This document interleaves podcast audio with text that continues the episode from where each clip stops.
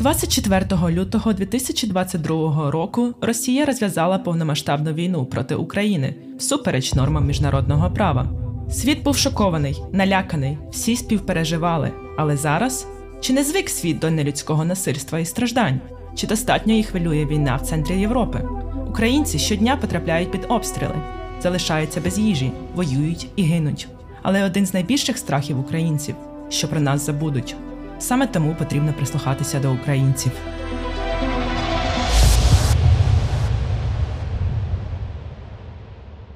Привіт, я Олена Черкун. Мені 29 років. Я українка, зараз живу в Іспанії. Я хочу розповісти вам свою історію про те, як я жила до війни, чому поїхала з України після повномасштабного вторгнення Росії, кого залишила в рідній країні, і як я живу тут, далеко від дому. Також поділюсь своїми думками та трохи порефлексую.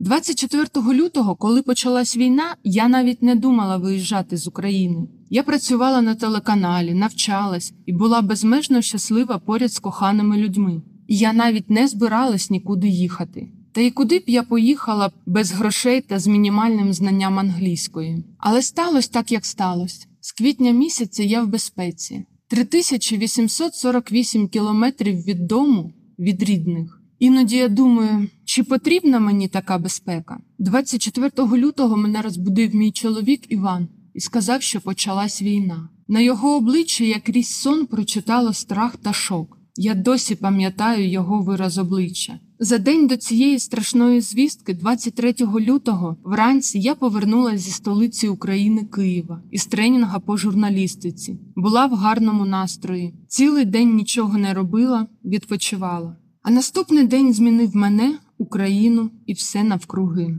Перші два тижні війни я читала новини 24 години на добу, плакала, телефонувала батькам в Мелітополі разів 10 на день та питала, як вони. В мене була сесія в університеті, мені треба було вчитись, але я не могла припинити читати новини і плакати. Було відчуття безвиході. Чоловік мені казав, що треба себе відволікати, читати щось крім новин. Іноді в мене це виходило. 24 лютого ми з чоловіком зібрали тривожні валізки для нас, для собаки, ходили в укриття втрьох, тільки папугу не брали з собою до сховища. Коли чули сирену, збирались, і неважливо, який зараз час 10 ранку або 11 ночі. Коли починалась сирена, в мене було відчуття початку кінця. Я чітко пам'ятаю ці відчуття: біль, злість, розпач, безвихідь. Ми з чоловіком швиденько збирались та йшли у невідомість. Ходили до бомбосховища з валізами, ноутбуком, собакою, їжею та документами.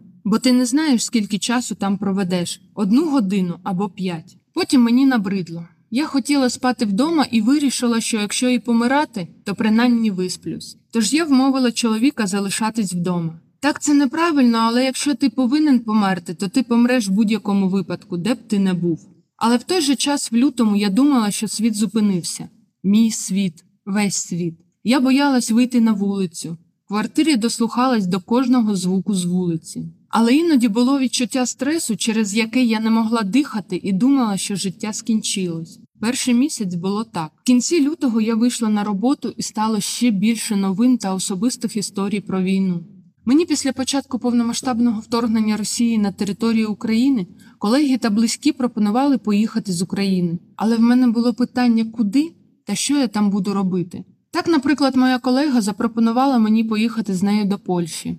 І одразу ж в мене питання: і що далі? Мені також запропонувала поїхати за кордон подруга. Вона з маленькою дитиною, я, звісно, її розумію, але вона збиралась їхати до родичів. А куди я? Тож я два рази відмовлялась від цієї ідеї. Але в той же час мені було дуже страшно, дуже, бо я не знала, що буде завтра. Я жила без жодної впевненості в майбутньому, хоча б недалекому. Я розуміла, що будь-якої миті мою редакцію росіяни можуть знищити, що будь-якої миті може прилетіти ракета в мій будинок.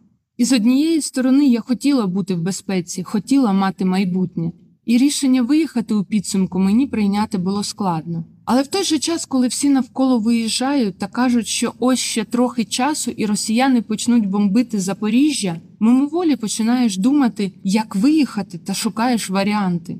Тож я все таки почала думати про варіанти. Де я можу жити, ким працювати та чим займатись. Я думала про те, щоб виїхати, але не в невідомість. Заповнювала сотні анкет та писала десятки імейлів. І ось тут мені відповів Іспанський університет, що я можу продовжувати навчання в Іспанії. Спочатку я навіть боялась сказати про це чоловіку. Думала, він буде проти. Та й як він залишиться один без мене? Скоріш, ем, як я без нього буду жити в іншій країні. Бо хазяйка з мене така собі. Він більше робив в домі, ніж я. Але все-таки одного разу я наважилась йому сказати, і в нього виникло мільйон питань. Мій чоловік Іван спочатку дуже скептично сприйняв мою ідею, питав про дуже багато речей, побутових речей, про рівень моєї англійської також. Але я йому сказала, що вивчу, згадаю, і у підсумку так і сталося. В мене була одна цікава ситуація під час роботи на телеканалі, яка додала мені впевненості та натхнення. Одного разу я поїхала на зйомки та брала інтерв'ю у француза і спілкувалась з ним англійською. Рівень його англійської був приблизно як мій. Ми так душевно поговорили, і після цієї практики я вирішила, що таки англійську знаю. Я подумала, а чому б і ні? Раз я змогла взяти інтерв'ю, тоді зможу і спілкуватись і покращу свою англійську. Це справді додало мені сил та натхнення. Зараз іноді думаю, що іспанською розмовляє краще, ніж англійською. Тож у підсумку, після довгих розмов, чоловік мене відпустив, бо дуже хвилювався за мене, особливо після новини про те, що ракета влучила в телевежу в Києві. А ще він кілька разів наголошував на тому, що я повинна планувати свою поїздку. Але спочатку я не знала нічого, я тільки відчувала спокій. Пам'ятаю дуже добре наш з ним вечір перед тим, як я поїхала. Ми сиділи, пили водку, дивились фільм, розмовляли. Було дуже добре, як ніколи. А наступного дня він мене провів на вокзал, і ми не бачились вже 9 місяців. Каже, що йому спокійніше, коли я в безпеці. Так, я в це вірю, це правда, але але ж мені не вистачає його. якщо до війни ми сварились, то після 24 лютого майже ні. Небезпека дуже сильно змінює світогляди, і зараз для мене не важливо, чи помив він посуд. Я не буду влаштовувати скандал. Якщо чесно, для мене це було не дуже важливим і раніше, але скандали були. Але що точно змінилось, так це відчуття в грудях. Ти розумієш, що ця людина дуже важлива для тебе, і що тобі з ним добре, а інше не важливо. Я дуже добре пам'ятаю наше прощання з чоловіком на вокзалі. Я плакала і коли обіймала його, і у вагоні потягу. Особливо пам'ятаю його вираз обличчя. Нещодавно переглядала наші з ним фото, особливо останнє фото на вокзалі дуже багато значить для мене. Воно тепле, рідне, моє. Як же багато ми не цінуємо, коли маємо. Зрозуміла я це тільки зараз, далеко від дому. Хоча мій чоловік зараз і далеко від мене, я попросила його поділитись зі мною та з вами своїми відчуттями та думками, попросила його розповісти, як він живе без мене. Моя жінка виїхала вже більше півроку тому. Ніхто не панікував, збирали речі, знайшли місце, куди Лена може виїхати, де може продовжити навчання, де її зустрінуть, допоможуть акліматизуватись, вивчити мову і жити нормальним життям. Перші дні, як Олена поїхала, я був дуже засмучений. Була якась пустота всередині, я приходив додому, не знав, чим займатись, сидів один. Було дуже незвично, бо роботи не було спілкувався я з друзями, якось відволікався. Як відновилась робота, то я більше відволікався від тої самотності, яка була, поринув з головою в роботу. Е, працював, потім якось це війшло в русло, все було спокійно. Я був за Олену спокійний бо в місті Запоріжжі дуже неспокійно, постійні ракетні атаки. Дуже небезпечно тут. Це дуже важко. Це зовсім не входило в наші плани. Важко щось будувати зараз е, у відносинах. Сімейних, але треба цей час перечекати все буде добре, я в це вірю. Буде мир в Україні, повернуться наші території. Ми зможемо побачити з рідними, з нашими батьками, які знаходяться на окупованій території, і ми з Оленою зможемо розвивати наші відносини надалі. Але поки повертатись нема куди. Не так багато речей насправді я залишила в Україні, але я залишила найголовніше моїх рідних та коханих людей. Вони в Україні, а я тут, без них. Зараз розумію, що знаходжусь за 3848 кілометрів від дому. Розумію, що десь в цьому світі в мене є моя рідна найкраща мама та мій коханий чоловік. Все, що залишилось в Україні важливого для мене, це рідні люди. Маму чую один раз на місяць, якщо пощастить.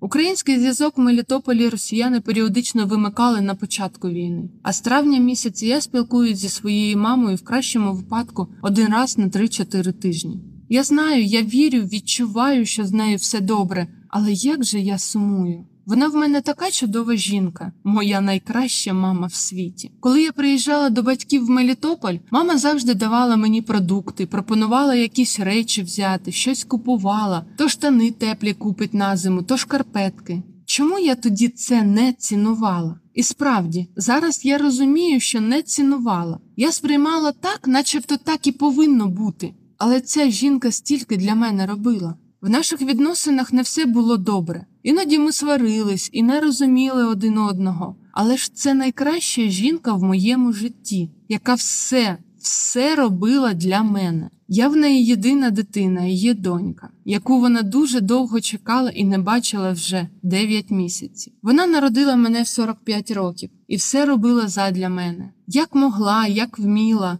бо ніхто не вчить бути батьками.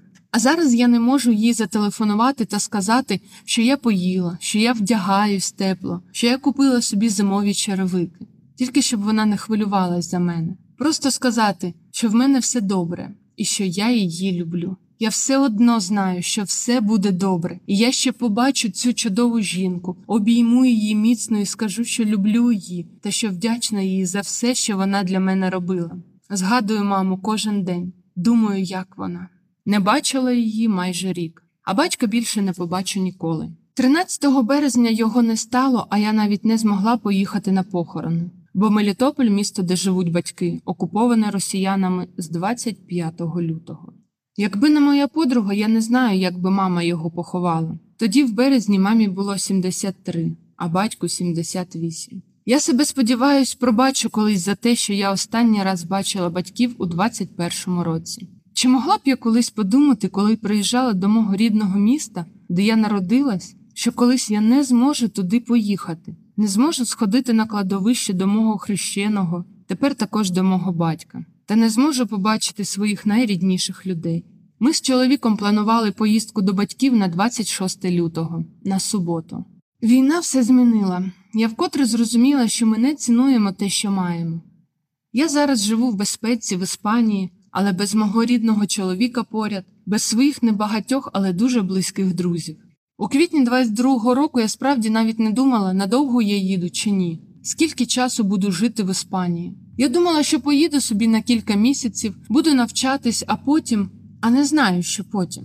Сім діб я їхала із мого рідного Запоріжжя до Іспанії разом зі своєю собакою таксою Сарою. Дорога була довгою, тож був час думати, плакати та сумувати за домом, і думати, як же я наважилась поїхати. Насправді, зараз, через 9 місяців в Іспанії, я не розумію, як я поїхала, як наважилась та що собі думала. Ви просто уявіть, дівчина 29 років, начебто вже доросла, не спланувавши досконало поїздку, бере дуже важку валізу, собаку та їде з України в Іспанію. Із Запоріжжя до Львова, в принципі, дістатись було неважко. Сіла собі на поїзд та поїхала. Мову знаю, дорогою розберусь. Страшно було тільки те, що росіяни можуть обстріляти поїзд або залізничний вокзал. У вагоні потяга я обіймала собаку і казала їй, що все буде добре. Скоріш за все, я заспокоювала сама себе. Я і зараз так роблю, коли погано обіймаю мою рідну собаку та кажу, що все буде добре. Коли приїхала до Львова, на вокзалі нас зустрічало напевно 200 журналістів, величезна кількість людей, журналістів та українців, які виїжджають. Ні пройти, не проїхати. Це було 5 квітня. Потім на вокзалі я знайшла волонтерів, які організовували поїздку із Львова до Варшави автобусами. Тож я поїхала з ними. 5 квітня у Львові був дощ. Мені холодно, а моя маленька собака так взагалі в шоці була. Вона хотіла на ручки та в тепло. І що, до речі, дуже дивно, вона себе і в поїзді, і в автобусі до Польщі, а потім і до Іспанії дуже спокійно поводила, не скавчала, не плакала. Я думаю, вона відчувала, що ми їдемо далеко, та також хвилювалася. Пам'ятаю її очі, коли вона на мене дивилась у Варшаві, коли ми їхали з одного вокзалу на інший. На вулиці дощ, їй холодно. Вона в мене це не любить. І вона дивиться на мене, і я читаю в її очах питання: що ми робимо? Куди ми їдемо? Мені холодно, я хочу додому, в тепло. Ти хоч знаєш, моя господиня, що ти робиш та навіщо? А я їй тільки відповідала: все буде добре, ось побачиш. Вона в мене з'явилася у 2019 році у серпні місяці. Коли я з нею їздила до батьків та на море, я жартувала та казала: Я тобі покажу весь світ, моя маленька, бо ти заслуговуєш на це. І по факту воно так і вийшло. У Польщу я приїхала о 12 годині ночі. Нас поселили в спеціальному місці для біженців. Це були дуже великі приміщення, нагадували якісь склади, але там тимчасово жили українці. І на цій великій території стояли розкладачки, і там жили навіть по кілька тижнів біженці з України, в більшості жінки та діти. Коли приїхала, заповнила анкету. Мені видали постільну білизну і сказали, що я можу вибрати будь-яке місце, яке мені подобається. Я там переночувала одну ніч, вранці щось поїла та поїхала на вокзал.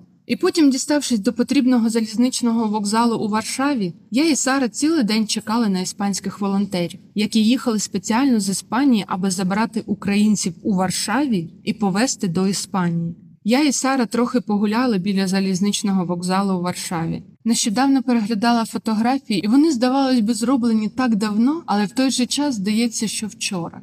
Кілька разів поїли у волонтерському наметі. Там для моєї Сари дали трохи їжі, і о п'ятій або о шостій годині вечора ми виїхали до Іспанії. Виїхали з Варшави 6 квітня, а приїхали до Барселони 10 квітня о 3 годині ночі. Я була спокійна та водночас щаслива, бо проїхали на автобусі через Польщу, Німеччину, Францію, аби дістатись до Іспанії. Це мій перший раз у Європі. Під час поїздки ми їли в Макдональдсі, снідали три рази в готелі. Я була дуже здивована, що все оплачував Червоний Хрест. Я, яка звикла платити за все сама, не очікувала такого. Загалом кожного дня ми спали по 4-5 годин і в автобусі, і в готелі. Це була дуже виснажлива подорож до безпеки. В дорозі ми були по 16-17 годин на добу. Волонтери Червоного Хреста, іспанці, розмовляли між собою іспанською, я не розуміла тоді жодного слова. Це зараз я вже багато чого розумію, провчившись тут 8 місяців. Можу розмовляти та писати іспанською.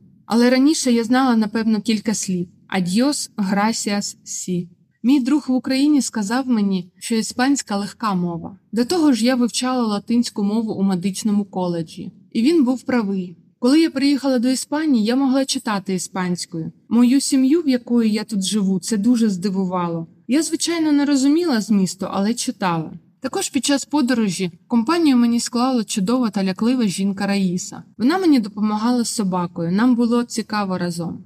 Під час подорожі я активно вивчала англійську та була в якості перекладача для Раїси. Під час семиденної подорожі мені траплялись дуже гарні люди. Так, наприклад, на залізничному вокзалі в Варшаві волонтер, коли я сиділа їла у волонтерському наметі, підійшов до мене і дав їжу для моєї Сари. Я ледве стримала сльози. А інші волонтери запропонували для моєї собаки нашийник. А також, коли ми перетинали кордон України з Польщею і чекали кілька годин, нас годували польські прикордонники. У квітні, через тиждень, як я приїхала, я пішла до університету, продовжила навчання на магістратурі, отримувала невелику стипендію. А зараз восени всі думки про те, що робити далі в цій прекрасній, але чужій країні. Зараз в грудні вже пройшло 9 місяців, як я живу в Іспанії, і я ще більше сумую за моїм рідним домом і за рідними людьми. І тригерами в мене тут виступають не салюти і не гучні звуки хоча і це трохи є, а історії.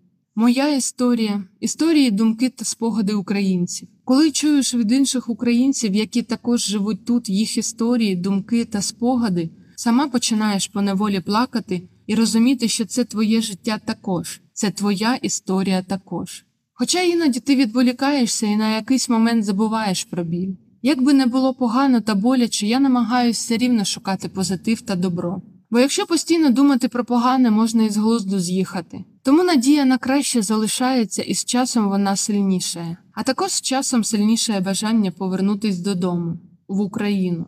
Один мій друг сказав, що я правильно вчинила, що поїхала, і повертатись не варто, бо зараз страшно, а коли війна закінчиться, буде дуже важко.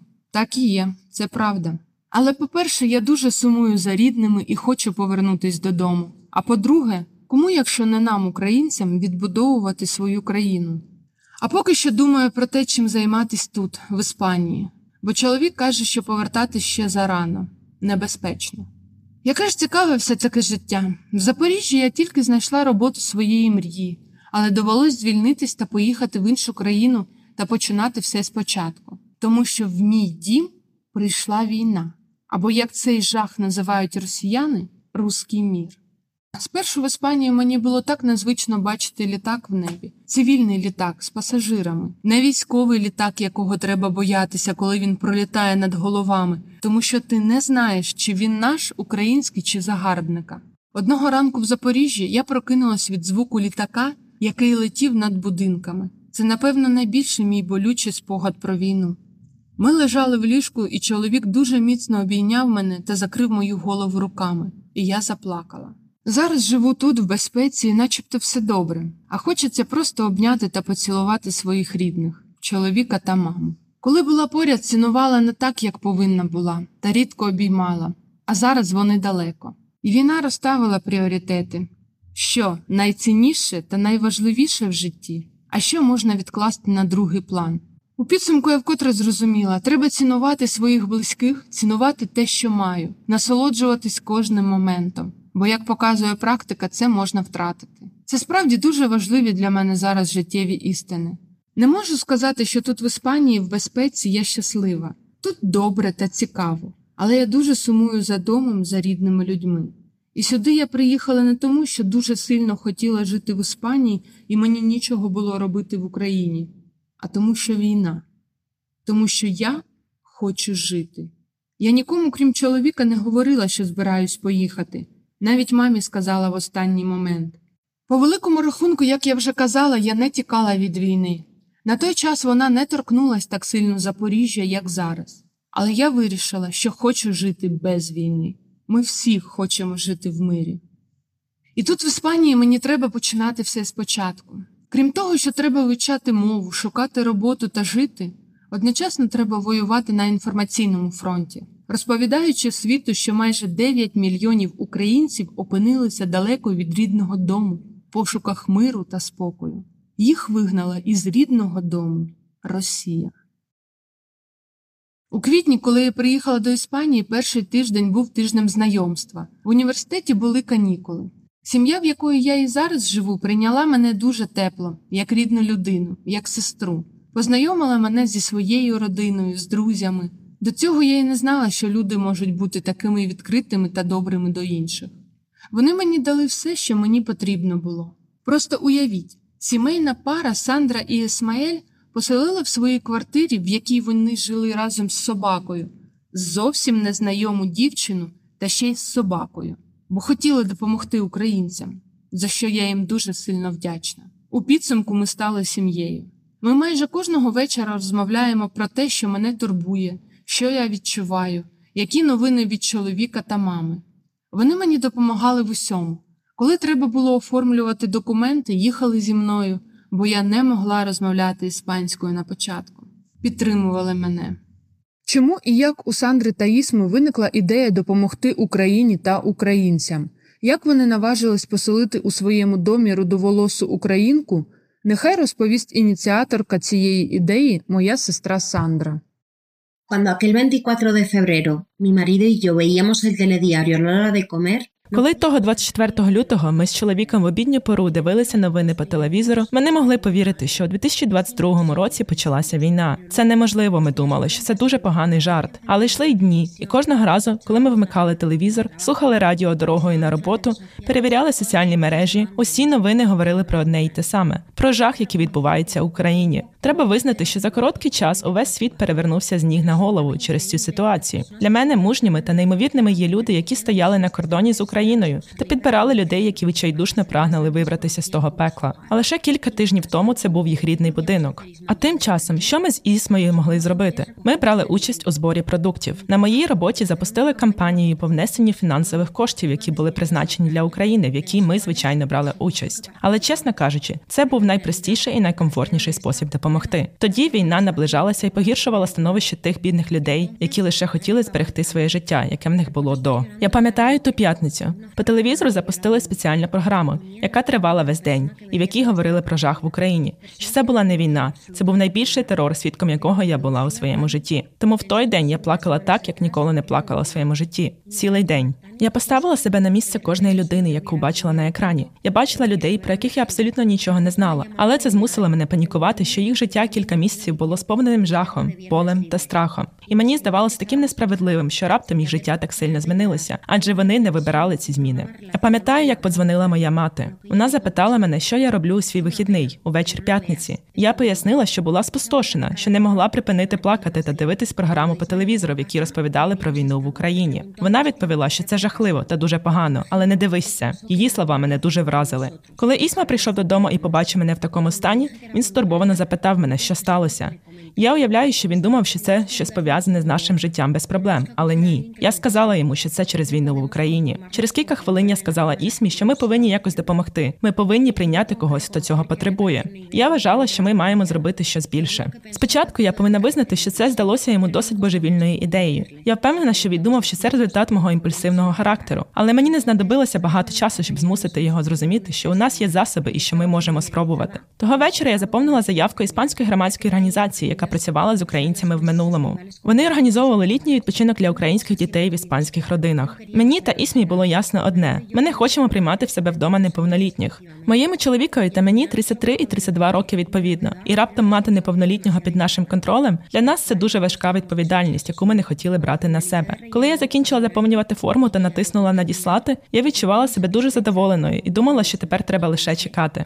Я так і не отримала відповіді від цієї громадської організації. Невдовзі ми почали обговорювати ідею прийняти родину або одну людину у нашу сім'ю. Мій брат Маріо одного вечора надіслав мені посилання на вебсайт університету Бургасу, наше місто. Вони запустили проект із прийому українських студентів. Коли я прокинулась о 6 ранку, я трохи розчаровано заповнила анкету, думаючи, що нам ніколи не зателефонують. Тоді, як виявилось, ми з чоловіком прийняли одне з найкращих рішень в нашому житті. Одного разу мені зателефонували з університету. Вони обрали нас як прийомну сім'ю і запропонували, щоб з нами жила Олена, 29-річна студентка та її собака Сара. Я не можу описати, що я відчувала, коли поклала трубку. Наступні тижні проходили надто повільно. Це було лише два тижні, але здавалося, що це місяці. Я все ще пам'ятаю наш перший відеодзвінок, під час якого ми зустрілися з Оленою, Сарою та Іваном, чоловіком Олени. Після тижні подорожі Олени до Іспанії, буквально сім днів задумилося, щоб вона дісталась до свого нового дому. Ми зустрілись в Мадриді. І коли її потяг прибув з Барселони до Мадриду, мої нерви не витримали. Раптом я побачила родоволосу дівчину, надзвичайно високу, з валізою та собакою, яка сиділа на її руці. Тоді я зрозуміла, що це вона. І не знаючи одне одного, ми обійнялися. Це були найдовші обійми за все моє життя. І двоє незнайомців почали плакати, поки ми не сіли в машину. Я пам'ятаю, як гуляла Мадридом, тримаючись за руки з Оленою так, ніби ми були сестрами. І справді, того 10 квітня 2022 року в моєму житті з'явилася ще одна сестра.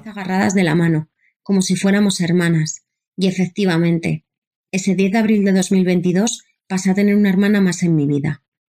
Кожен, кого я тут зустрічаю, питає, як я, як родина, де вона, чи все з ними добре. Коли я приїхала до Іспанії, для мене тут все було новим та цікавим. Трохи важко було спочатку спілкуватись, згадувала та практикувала англійську, вивчала потроху іспанську, вивчала нову культуру, нові для мене звичаї. І водночас це все відволікало від негативних думок. Але все рівно думками я в Україні була і є. Я читала новини кожен день, телефонувала чоловіку та друзям в Україну. Спочатку було так, і зараз нічого не змінилось. Далеко від дому я слідкую за новинами, телефоную рідним. А зараз я в іншій країні, далеко від дому, починаю будувати своє нове тимчасове життя. І начебто все добре, але хочеться додому, до рідних. І я можу поїхати, побачити, можу поїхати і залишитись, але страшно, бо хочеться жити. Цей мікс почуттів всередині такий дивний, і він зводить з розуму. Не так я хотіла подорожувати, не при таких обставинах, болить всередині, і це відчуття присутнє завжди. Дуже сильно люблю свою країну, своїх людей і хочу додому.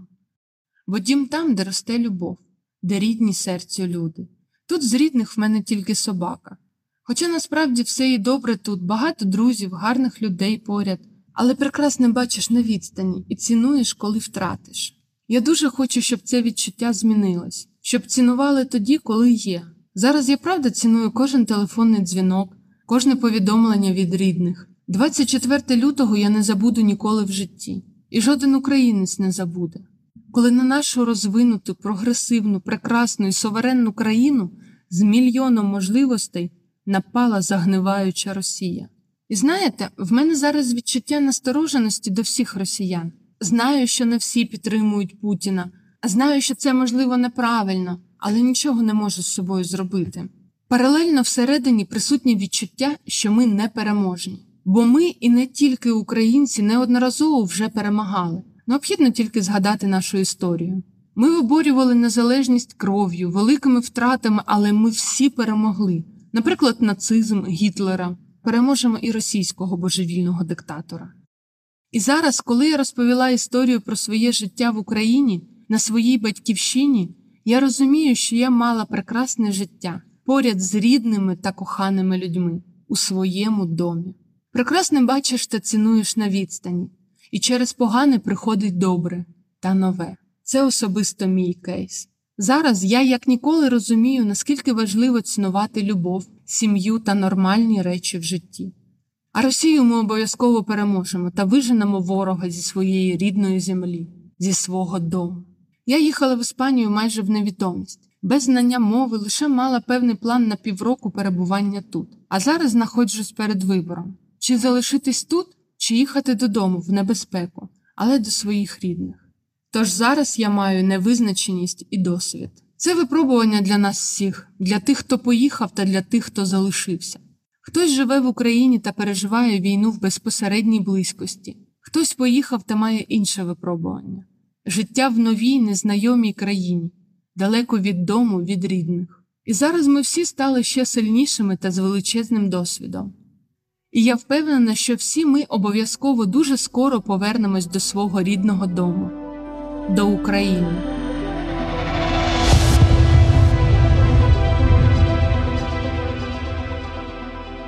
War at Home є подкастом виробництва Bosse Park Productions та Elda Academy.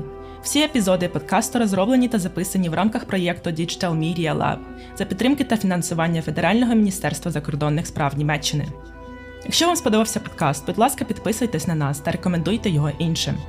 Адже ця історія одна з багатьох, які треба розповідати постійно, щоб російська війна в Україні була не забута, щоб люди продовжували чути українців та допомагати їм. Слава Україні!